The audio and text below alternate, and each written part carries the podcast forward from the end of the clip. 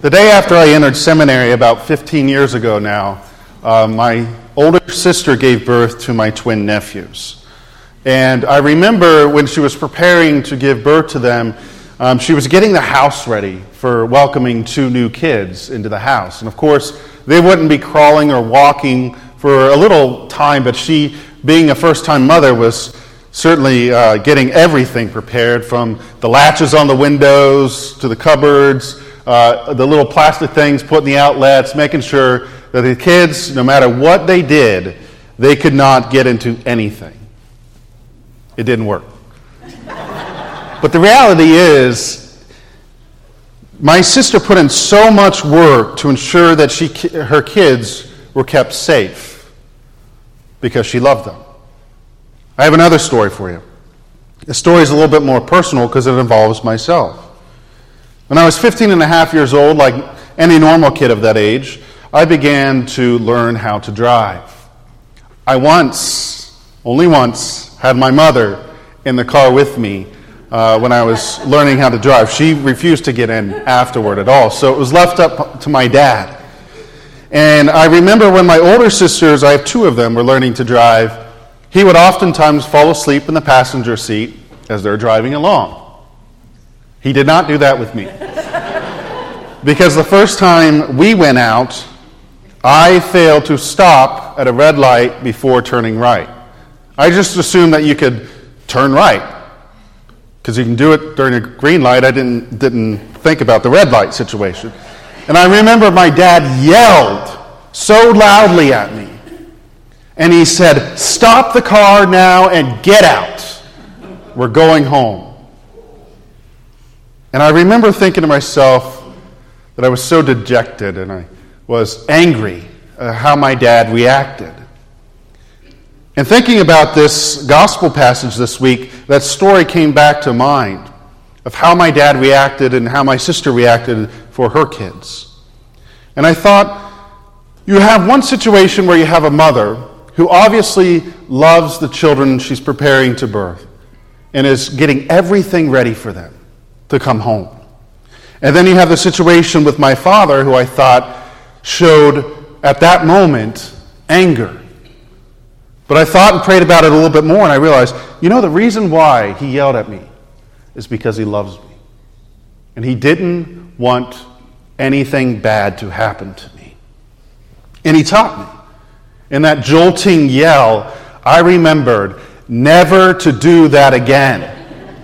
And to this day, I haven't. I learned from that situation. See, these are two different forms of the expression of love.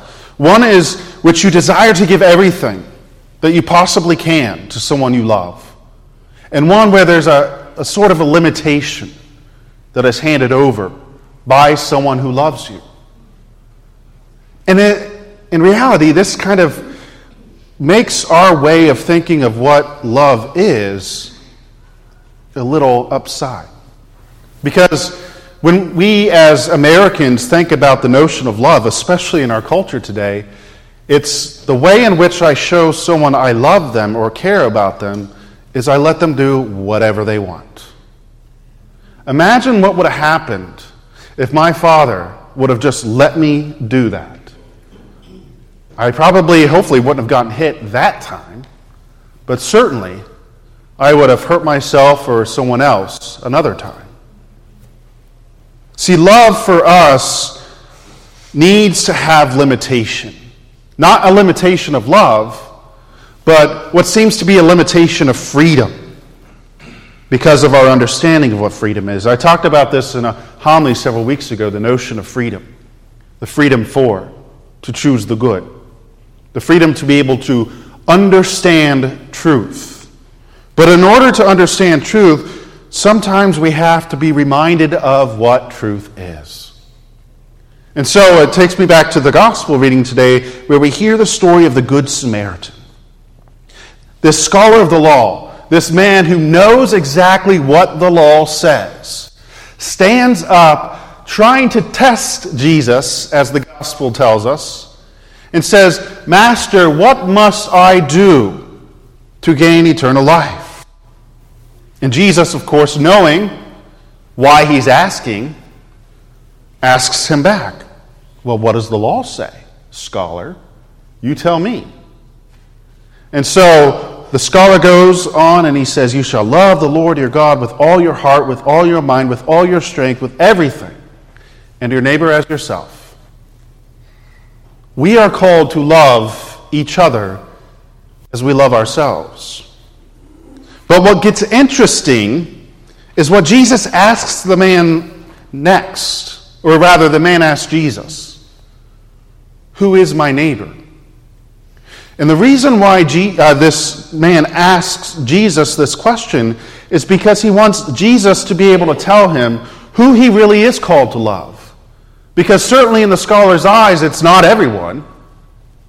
How often in our lives, in our own situations, do we find ourselves in a situation that is very difficult to love someone? Especially someone perhaps we don't know. It could be for any reason. It could be for what we've heard about them, what we see about them, what the news tells us about them, whatever it may be. It could be difficult for us to love one another. And so Jesus puts forward this, this parable of the Good Samaritan, and he says, You know, this man, the Samaritan, or this, this man was traveling, and he was beaten and robbed and left half dead. And you got a priest, a Jewish priest, not a Catholic priest a priest who walks by on the other side of the road to avoid the man who's laying there dying. A Levite, you got another one, walks by on the other side of the road. And then you have the Samaritan, the one that really doesn't have any power or authority or isn't is a, a person that no one would have ex- expected to be the good one in this situation. And so the Samaritan sees the man half dead on the side of the road, and instead of doing what the other two did, he walks right up to him. He pours oil and wine, which are two very expensive things, on the man's wounds so as to heal him. He takes him to an inn, which costs the man money as well cares for him. And then when he has to leave the next morning, he leaves two coins asking the innkeeper to continue caring for this man, the Samaritan, or this man, until he returns. And if it costs more, he'll pay the innkeeper. The Samaritan's only concern at this point is the well being of the other. to ensure that the other has an opportunity to live, to experience love. So for this Samaritan, it would have been a very difficult thing to not only break up your traveling for a night, not only to spend all this money that you hadn't expected on someone you don't even know, but then return and spend more on that same person. So the Samaritan sacrificed for a person he didn't even know. That's what it means to love, to sacrifice for the other. And sometimes, as in the situation with my dad in the car, in order to truly love someone, we have to admonish them. Because we love them. Because what does love point us towards? Truth, goodness, ultimately God. And so there are times in our lives that, in order to truly show how much we love a neighbor, we are called to redirect them. If they're falling down uh, a slide, if you will, a falsity, evil, and we know what is good and what holy and what is really going to bring them true joy. Jesus in the gospel is telling us to show them, even if it means sacrificing our own desires, our own wants or hopes. That's why it's so important, my brothers and sisters, that we come to this altar week after week. Because in order to truly love someone, we have to have a great deal of courage. We can't allow our fear of what others may think about us stop us from proclaiming this truth, from giving of ourselves to the other, from not following what society or what others before us have, but rather walking on the right side of the road. Going to the man who was beaten, laying, dying, and giving of ourselves for him, for the other. And that's why Jesus tells us the Gospels to take up our cross daily and follow after him. Remember what the scholar of the law asked Jesus What must I do to inherit eternal life? Love God, love your neighbor. pick up your cross and follow after me.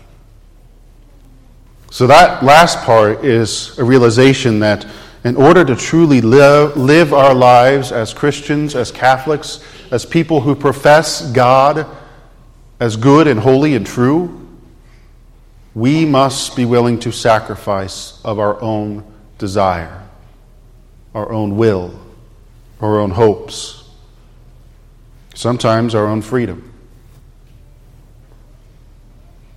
But He gives us Himself, the Holy Eucharist, for that courage, for that strength, for that nourishment.